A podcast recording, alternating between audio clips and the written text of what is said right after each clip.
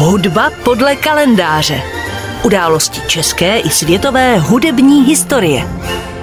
Dnešní hudba podle kalendáře připomene dnes už méně známého muzikanta, ale ve své době výtečného a uznávaného německého violončelistu, hudebního skladatele, editora a pedagoga Roberta Hausmanna. Narodil se třináctého srpna osmnáct padesát dva v Rottleberode a zemřel před rovnými sto patnácti lety, devatenáctého ledna devatenáct set devět ve Vídni. Robert Hausmann projevil mimořádný talent už v dětství. Studoval na gymnáziu Braunschweigu, kde ho začal učit na violončelo Theodor Müller. V roce osmnáct set šedesát devět se stal jedním z prvních žáků Univerzity umění v Berlíně, kde studoval u Müllerova synovce Wilhelma Müllera a pod dohledem proslulého houslisty Josefa Joachima. Ten jej uvedl ke slavnému violončelistovi té doby Karlu Alfredu Piattimu, u kterého pak pokračoval ve studiu v Londýně a na jeho statku Cadenabbia u jezera Como v Itálii. V letech osmnáct set sedmdesát dva až sedmdesát šest byl Robert Hausmann členem kvarteta hraběte Hochberga ve Slezsku. Poté byl jmenován profesorem hry na violončelo na Berlínské vysoké škole. Od roku osmnáct set sedmdesát osm až do Joachimovy smrti byl také členem Joachimova kvarteta, v němž byl druhým houslistou český hráč Karel Halíř a violončelistou Emanuel Wirth.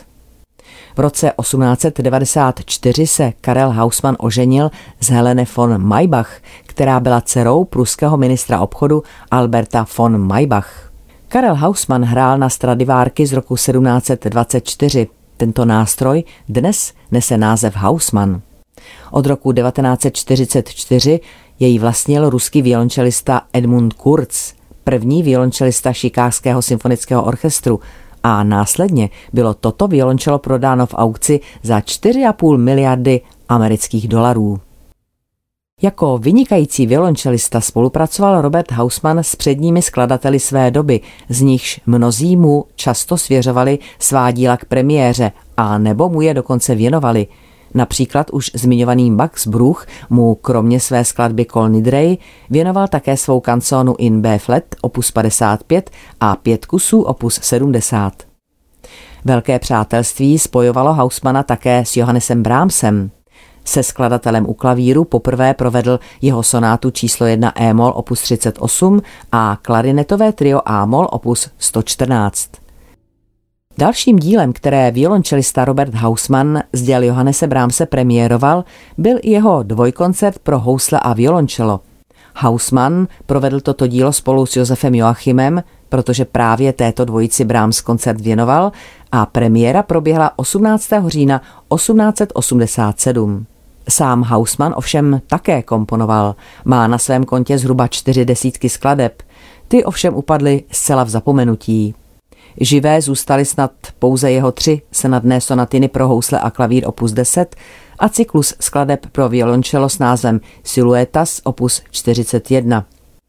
Kromě toho se také mimo jiné podílel například na revizi vydání Bachových svit pro violončelo B V V tisíc sedm až tisíc dvanáct a sonát Felixe Mendelssohna Bartholdyho pro violončelo a klavír a upravil také pohádkové obrazy opus sto třináct Roberta Schumana.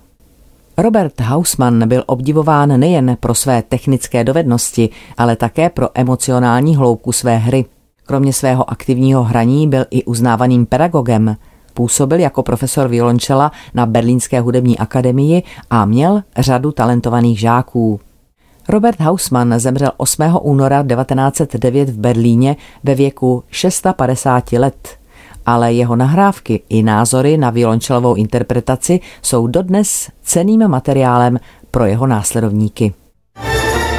Hudba podle kalendáře.